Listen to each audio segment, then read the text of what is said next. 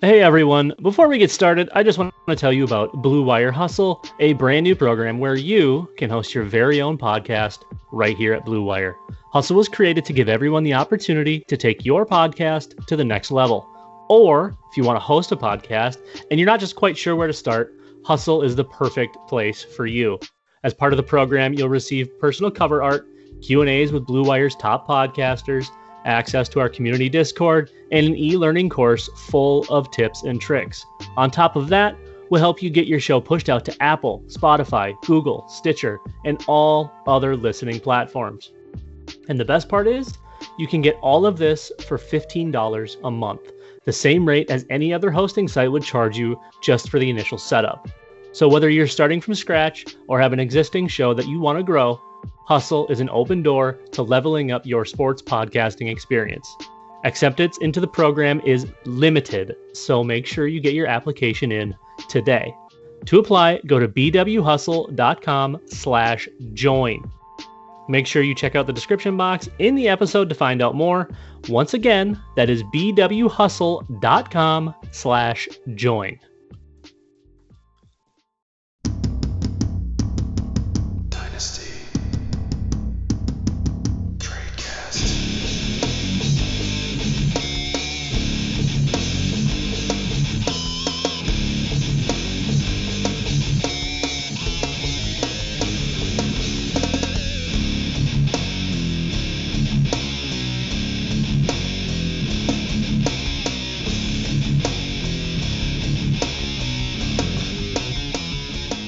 Hello, everybody, and welcome to another edition of Dynasty Cast on RotoViz Radio, brought to you by our friends ourselves at RotoViz and Blue Wire Hustle.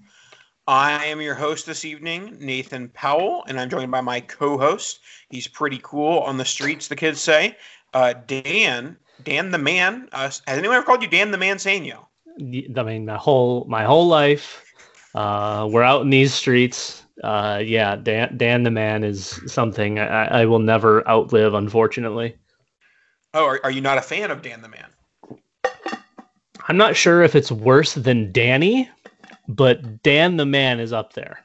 Oh well, I would say Danny Boy is probably uh, worse than all, all of the one, all the aforementioned ones. So, really quick sidetrack. I know we're trying to do a, a relatively um, not super short show, but quick show nonetheless at work, I've got somebody every time they come in or every time I see them, it's an old person, as you could imagine, sings the "Oh Danny Boy" every single time, and it. I mean, I see the guy like three or four times a week, so it's super enjoyable. I really have a good time. All right. So before we get into that quick uh, show that you mentioned, we're going to be talking some dynasty startup auction strategy, and we are getting off on a tangent here, but I think it's fun on the podcast, and it'll be more fun even in video form. So we have a Dynasty TradeCast Listener League, and we're nearing the end of the startup. And there are rookie picks in the startup, and we didn't realize that we didn't account for the possibility that not all of the picks. It's an eight-round rookie and then rookie F, FA draft. We, we didn't account for the possibility of not all picks being selected. So then we put it to a poll of what to do with the picks. Either A, in year one, decide, okay, uh, the picks that don't get selected aren't, aren't used, or B, uh, basically allocate the picks in snake order from the end of the startup. So if there's two rounds of picks left, you'll basically those will be allocated two rounds left essentially. So there was we put it to a poll. It was tied, and how else would you t- uh, break a tie than with a coin flip live on a podcast? So I'm starting my video now, and so Dan, uh, I'll let you. Um, can you write down what heads and tails are on the on a piece of paper between the two uh, options? I certainly uh, certainly can. All right, uh, you sir can go ahead and flip. Okay, this is an American dime for those listening on the podcast. An American dime. Okay, it has a head, it has a tail, American Dime. Similar to me, actually. Wrote. A head and a tail. Okay, there we go. All right. And I'm going to flip, and if I catch it, I'll flip it back on the side. If not, we'll see how it goes. Oh no, we're counting on Nathan's catching ability. Okay. no. Has no one? All right. So, uh, No, just no, no, no, no, no, no. We're gonna do it one more time. Let's has try it. anyone Ready? taught you how to flip a coin? What is this? Okay, ready? All right. The answer is heads. Uh, allocate. Allocate is the answer. Oh. Send this video off. I will send this video off to uh, the Tradecast listeners, and I'm sure they're gonna like hearing this a second time. just like for this a second time. just for reference, uh, my first pick that I get allocated, I am going to let sit, expire, and then tell you I don't want it, and then you can put me on auto pick for the rest.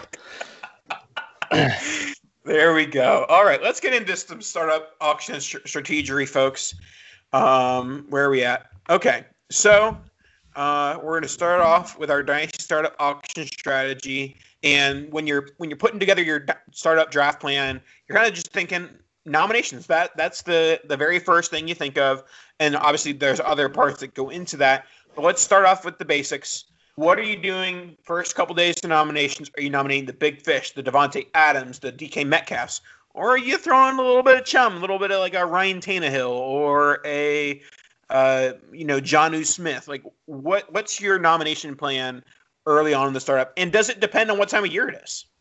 I, I think it definitely depends on the time of year, but I also think it depends a little bit on the owners that you're with. If it's a group that you're that you know and you know their tendencies or players that they like, it makes it a little bit easier to kind of pick and choose. For the most part, just generally speaking, early on, I'm trying to get money off the board. So what I will do is more than likely take however many of those top guys that I just really am not a fan of, but I know market wise they're going to be expensive. I'm trying to get them on the board early. I'm trying to get them so I'm trying to get people to to get into a bidding war, spend as much as possible. And in the meantime, if if other people are nominating mid-tier, low-tier players, maybe trying to sneak somebody here or there uh, you know, for a buck while everyone's paying attention to the big names or thinking, well, I can't spend a dollar now or five dollars now if I've got, you know, I'm thinking about players later on. So it, it does, it definitely depends on time of year because once things get more set in stone, the later it is, the more difficult it is to find value. If you're doing it now, I mean, you can find value all over the place, but yeah, relatively speaking, uh, early on, I'm I'm trying to get big names on the board that uh, that's going to eat up some cash from other owners. Yeah, for, for me, my early nomination strategy is often one of two ways. If we're, you know, approaching free agency or if we're approaching possible, like, you know, some trade rumors, I like to get guys on the board that have news coming up or have news going around them because whether it's good news or bad news, if it's good news, the guy is going to end up going overpriced because we're in the heat of the moment of what's happening. Um, or if it's bad news, then you might be able to sneak sneak him by with some, you know, with a cheap bid and say, oh, well, now they're they're panicking over this little bit of news. Now that is a bit of a oversimplification because not every single player has news coming out, out every you know every day throughout the offseason. But you know, th- I mean, I would say that the players that have news right now is like Deshaun Watson is a popular guy that I would I would want to get on the board before a trade happens. Um, you know, guys like Stafford and Goff and you know guys that were on the trade block. So I, I at this stage of the offseason in mid February, late February, early March, I'm I'm looking at uh, guys who are on the trade block like Watson, who still is, or other guys like that, and also pending free agents because as you get closer to free agency, those guys will get their news coming to them. Yeah. So to connect those dots uh, for everyone, just to make it a little more simple, early is e- easier to force other owners to overpay and to get yourself some good deals. Waiting until say August to do an auction, it's going to be pretty flat line across the board as far as what guys are going for versus what they should be going for, what market would tell you. Um, so if you are looking for an advantage, maybe recommend to your group to to start a little earlier. Draft draft your veterans now and and have a rookie draft or a rookie auction when the time comes once the NFL draft happens. But uh, generally speaking, I'm more of a fan of doing things earlier rather than later because it is easier to find an advantage in there someplace. Yeah, for sure. And just talking about some more strategy in terms of nominations in Superflex, I do like to throw out those quarterbacks, um, especially those those middle tier guys. I've talked about so often how I'm always targeting the higher end tier and the lower end tier. Those are the two tiers of quarterbacks I target in Superflex. Like, give me the absolute bottom of the barrel, where as soon as they get a starting job, they're going to gain value. Or you know the Kyler Murrays, the Josh Allen's, those guys who pretty much their value is cemented in being you know top five six quarterback over the next several years. And so if you put the guys who have more ambiguity in their value, the Matthew Staffords, the Matt Ryans, um, you know, even Ryan Tannehill, guys like that, those guys often get overpaid for in Superflex. And so if you can take some money away from someone's budget with that mid mid tier quarterback, I think that's a solid move in Superflex. Yeah, absolutely. And even even guys, you know, in like the Baker Mayfield tier, kind of that late QB one, early QB two, some people are going to overpay for the age rather than the the production. It it is a, a, pretty easy and efficient way to get people to spend money. Quarterbacks are always are always going to be the you know the top dollar players when you're talking about superflex. So yeah, if you're in superflex, definitely try to get some some I would say middle slash underwhelming quarterbacks out on the board, force people to pay for them, and then maybe find yourself a good deal on a back end QB one, or have fewer fewer battles to try to get yourself a Patrick Mahomes or a Kyler Murray or Deshaun Watson. It the more money you can get off the board, obviously, it's going to make it easier to get some big names and might help y- your budget and be able to get those players and something else rather than having to put 20 or 25% into one player that you really want to get. Yeah, for sure. And as far as um, more, more positional talk, I will say that in this can vary year to year as you know we value running backs differently each year, wide receivers differently each year. You know, as we continue in this age of like running backs are still being valued higher than wide receivers for the most part. You know, if if you are a zero RB guy, if you're a guy who's who's valuing those wide receivers and quarterbacks and superflex way over the running backs, you know, just throw out all of them. If basically in your mind you should think who early in, unless you are planning on doing an early bid strategy, which you know we can talk about as a viable strategy. If you're not planning on doing that, just think who is someone I don't want and is going to eat money because you just want to eat money and eat money and eat money. Yeah, absolutely, and that's kind of like what I mentioned earlier: is putting out the the pricier guys that you're not really interested in, or if it goes against your strategy, you know, putting up a running back if you're planning on going zero RB, or if you're to play the late QB game, just putting up all all big quarterbacks right away. Um, wide receiver is kind of one of those things where there's so much depth now that, I mean, it's easy to attack it kind of from any angle. So if you're a robust RB player trying to get, you know, the, some of the some of the big names of wide receiver can help, but honestly it's it's kind of hard hard to to plan around wide receiver if you're trying to fade them, I guess, because there's so many now. Yeah, for sure. And like if you you'll just keep on throwing them out and throwing them out, throwing them out, like, oh, geez, Cooper Kupp is still here, Robert Woods is still here, like you know all these guys. So yeah, I, I do think that if you're trying to fade wide receiver, it's going to be hard to just th- keep on throwing them out there. Um, so this kind of goes similarly to obviously that we we kind of just framed our big fish versus uh, you know throwing out guys you don't want argument, and that does kind of correlate to spending early or spending late. So I guess I'll, I'll, I'll give an argument for spending early while while talking about it. So I do think that if you're spending early, oftentimes you are going more of the stud dud variety of of a team, but I think that there's nothing worse in an auction than overpaying for middle tier guys. And while there's definitely been cases of people who, you know, save their money and wait until late and end up getting a bunch of, you know, guys valued in that like 20 to 50 range, there's also that, that same exact scenario playing out where you end up with like no one greater than a top 50 pick. So there is definitely a fine line when you're playing the waiting game. And when you spend early, there is the you know somewhat guarantee of like okay you're getting two or three stud assets. You're building your team around these these guys. You might not be able to fill out your fill out the middle of your roster like you would in a normal dynasty startup draft or if you were you know being a middle spender or even a late spender.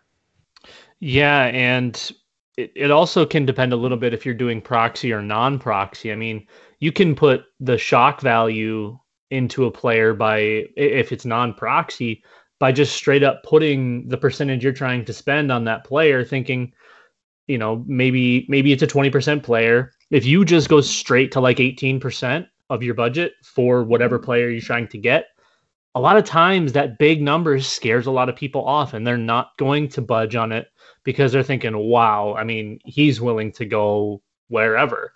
And if they do outbid you well now they're spending 20% and that's a huge chunk of money off the board so uh, it can kind of work both ways obviously it's a little bit different in proxy when you don't really know what you're bidding against until kind of mid or late draft when you know where the money's allocated and what values are and all of that. So yeah, for sure. Do you think that do you think that aligns that if you're spending early you're going studs duds if you're going late it, it's more of a depth piece or is there is there a way to wait but also do studs and duds or is there a way to spend early but also get that depth I mean, it, it, it, really depends on how your league is nominating. If everyone's nominating studs, yeah, I mean, you're kind of your your hands kind of forced to either go super depth or studs and duds. If everyone's if you're nominating an assortment, it's a lot easier to kind of find values and and really build a drafted type team rather than a studs and duds. You can find balance there by kind of playing the field and and not overreacting to a price on one player and, and making sure you're on top of everything. So I, I don't necessarily think your your hand is forced unless the nominations are I mean, if you're just going in line like how you would draft, you're kind of stuck. But I, I definitely think there's ways around pretty much anything as long as you're on top of it and, and paying attention to what's happening. Now let's let's talk one opinion league based thing, and it's the trading of startup dollars. Um, as a commissioner who has commissioned many startup auction leagues, I personally don't like the allowing of trading of startup dollars. I think that people can often use trading of startup dollars as a crutch, and they'll say, and basically if you aren't allowed to trade startup dollars, that puts your feet to the fire. Okay, do you actually want to spend on this player? And yes, you can trade for a player in other ways other than trading for startup dollars. But I think that when you allow trading for tr- trading of startup dollars, you can say, oh, like you know, Jim can trade Larry, you know, seventy eight dollars because Watson, you know, had Watson was only one for seventy six. Like, yes, uh, there's clearly one. Each side is you know getting what they want in that scenario, but I think that when you don't have that to rely on, you go out and get your guys more often. Which that's that's what I startup. That's what I want. I want people to spend their money. I want people to say, "That's the guy I want," and not say, "Oh, like I might trade for that guy with startup money later." For sure, yeah. I, I mean, I'm not a. I guess I'm not a huge proponent of it either direction. I, I think it's fine to have. I guess, to be completely honest, it I don't really understand the need to have it aside from, oh, I was busy and I would have bid this much on Kyler Murray. So how about I just go trade for him and give somebody an extra five startup dollars or something, or going out and using your startup dollars to buy firsts or whatever it happens to be. I, I just think it's it's more fun to to just have the auction and then on the other side of it when you're doing a draft obviously there's tons of trading in in startup drafts and i think that's part of the fun. I just think it's kind of unnecessary in an auction Okay, it's interesting because I, I believe you got mad at me uh, during the RotoViz Dynasty Cast startup when I said startup dollars were not tradable. so maybe your, your tune has changed over the last couple years. No, I just do that because I like to be fake mad anytime you make an, a decision on something. in hopes go. in hopes we start an uprising. Uh, all right, and then so we talked about trading of startup dollars. Now another uh, league format thing is uh, rookie money and how that's handled. Um, I advocate for you know sim I, similarly, but not the same. In st- startups, I like rookie slots, but I think that in auctions, I think rookie picks are the way to go. You know, if you have three rounds of picks, which are in most startup auctions are rookie auctions as well, so each pick one 101 through 312 has its own value, and that player is bid on just like Kyler Murray is, just like Josh Allen is. And really the only alt- real alternative to this in the startup auction format is allocating rookie money. So you say okay there are you know $4000 of, rookie money each year and then you divide that evenly among the 12 for the startup year which is kind of similar to the rookie slot version of this. But i do think that that's kind of kind of a cop out with just saying okay everyone just starts off with the same amount of rookie money.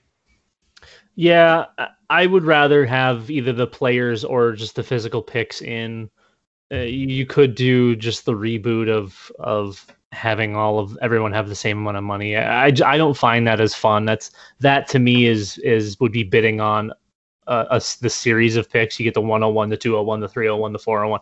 I would rather be bidding on the player or the, or the each individual pick.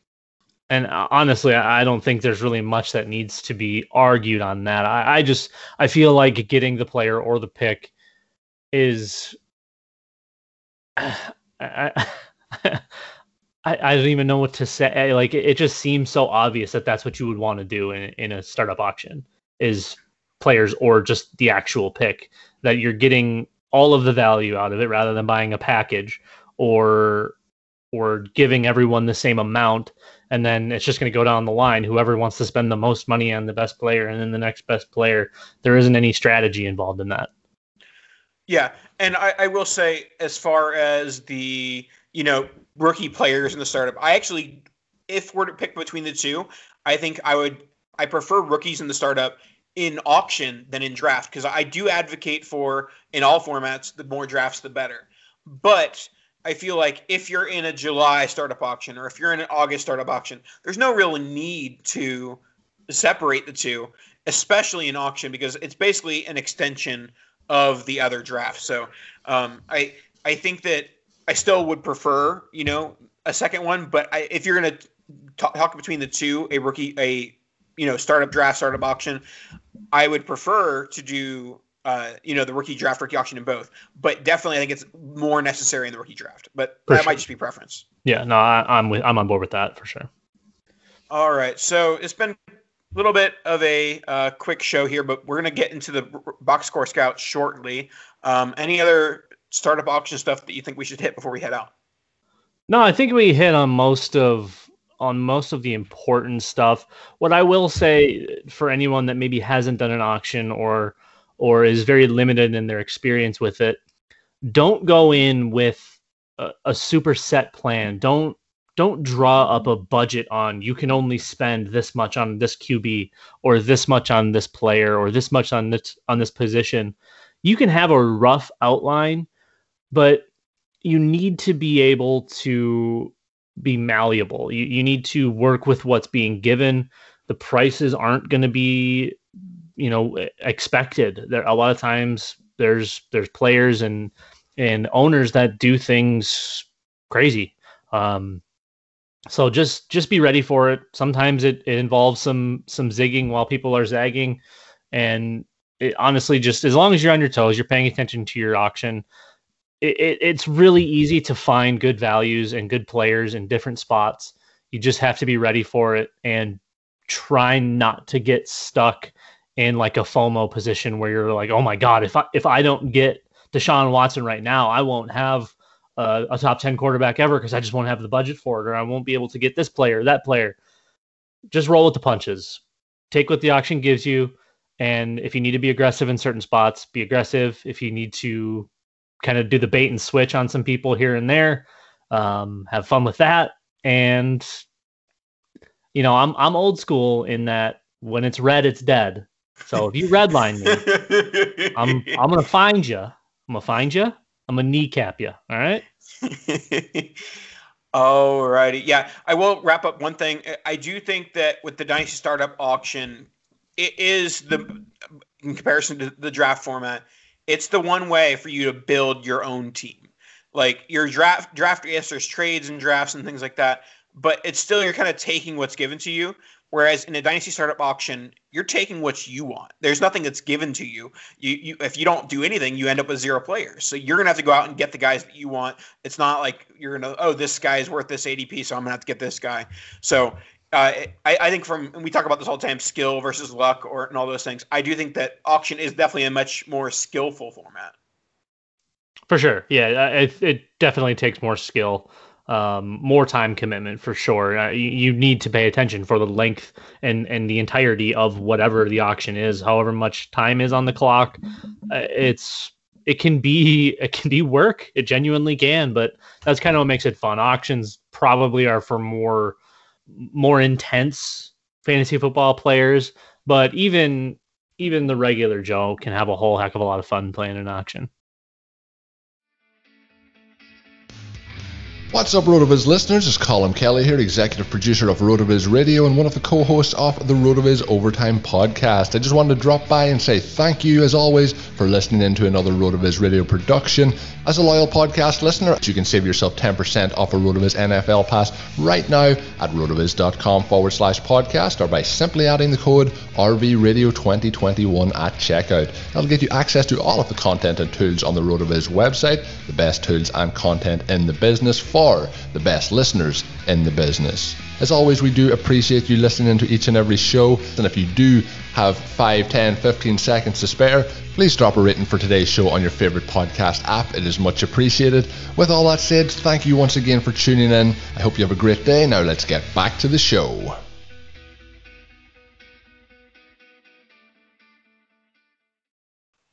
Alrighty, that should wrap up our startup auction time, and let's get into our box score scout.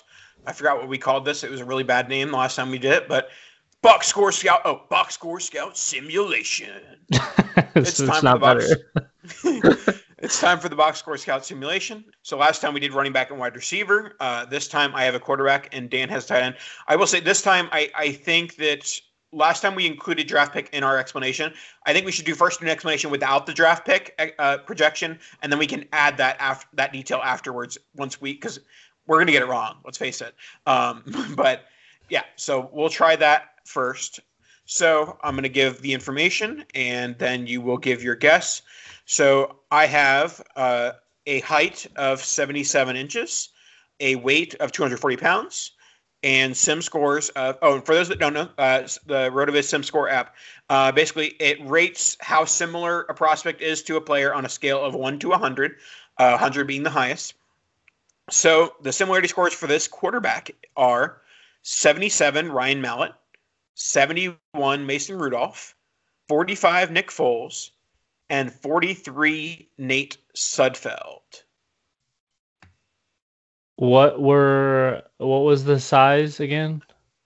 Six five two forty. Six five two forty. God, I don't even know who's uh, is Trey Lance that big? Is it Trey Lance? No. Uh maybe Zach Wilson's that big? Is this like a um is this like an obscure it, it's not. Um, I will give you the next thing. My projected draft position for this player, uh, from just reading mock drafts and stuff, and I might be shooting low here. Sixty-four.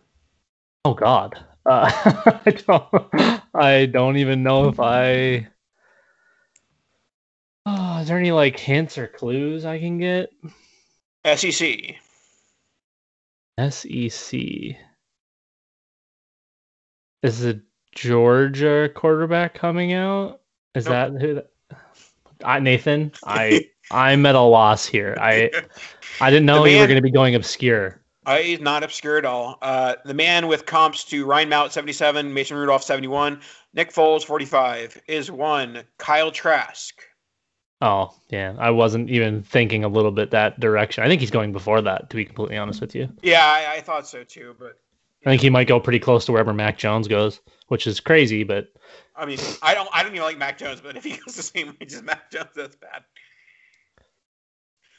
All right, it wasn't too far off. I mean, Trey Lance and Zach Wilson are both kind of in that ballpark, but yeah, Kyle Trask is a monster of a human being. Yep, but also talk about 6'5", 240, fits the mold of Ryan Mallett, Mason Rudolph, Nick Foles, all these giant quarterbacks who don't know what to do with their bodies. that's kind of the uh, yeah, that's kind of the the Trask mo. Okay, my player uh, for the box score scout, the sim score Uh, let's see here. So projected draft pick, I went probably low, but also I think it's probably closer to accurate than not. And again, I have tight ends. Um, so I went with a draft pick of 100 just to set a, ni- a nice even benchmark, weight of 245, and a projected 40 time of 484. Some believe you can go faster, but 484. So he doesn't have anyone very close in his sim score. His closest is an 88 and then an 80. No, eight, 88, 88 and 80 are high. Uh, but you normally have like 95s and 96s for most prospects. I mean, Kyle Trask didn't have any, any above 80, but I, okay. I'm, Oh, okay. Well, then, yeah. All right. Kyle Trask is a freak. Um, so the one recognizable name that's nearby would be a sim score of 79, and that'd be Tyler Conklin. A sim score of That's 78, gross. a sim score of 78 in Gavin Escobar. And then we start to get a slight amount better than those guys. With a sim score of 63, Zach Ertz, which I know will help you a lot because 63 is super, super easy to draw lines in between. So, Nathan, do you have any guesses as to this tight end? That is a monstrous human, projected 484 40, potentially could go in the high four sevens. As we know, um, I I grind tight end tape between October to February nonstop. So I, I have extensive knowledge of all of the entire tight end class. But I do have a lower guy in my head that I think might fit the mold. And if there's any tape guys that are saying how wrong I am, feel free to let me know. But I am thinking I'm I'm thinking in the SEC. Nope, nope. I'm not thinking the SEC. Well, my SEC guess would have been Kenny Yeboah. Um, It's not Kenny What? Oboa. okay. Let's go ACC. And let's say the draft pick is closer to the 70 range. Okay. Well, in the ACC, there would only be one, and so uh, I have a, a college football article during the season, and I am very much a box score scout for that article. And I think this is going to be a guy who showed up in my box score scouting a lot through the 2021 season or 2020 season. And because he was a high producing tight end, even though tight ends don't produce in college. So the answer is Hunter Long. No. No? is it Brevin Jordan? It is, in fact, Miami, Miami's own. He's not that. There's no way he's that slow. Jordan. There's no way. Yeah, like four seven nine. He's a monster, dude. That's that's what they. That's what all of his. Yeah, well, that's what was my guess. He's a he's gonna get bigger. He's not gonna get faster. Um, yeah. So, 2020 had 38 catches for 576 and seven over eight games. So yeah, the dude produced. Um, I think he's probably gonna go a little higher than I originally projected. I also struggle with valuing tight ends that way. Um, you could see maybe a little bit of like some Jonnu Smith in there, I guess. Uh, I I don't know. I, I think uh, I think Brevin was was a big he was a big Devy guy though, right? He was highly sought after for a while. Yeah, for sure.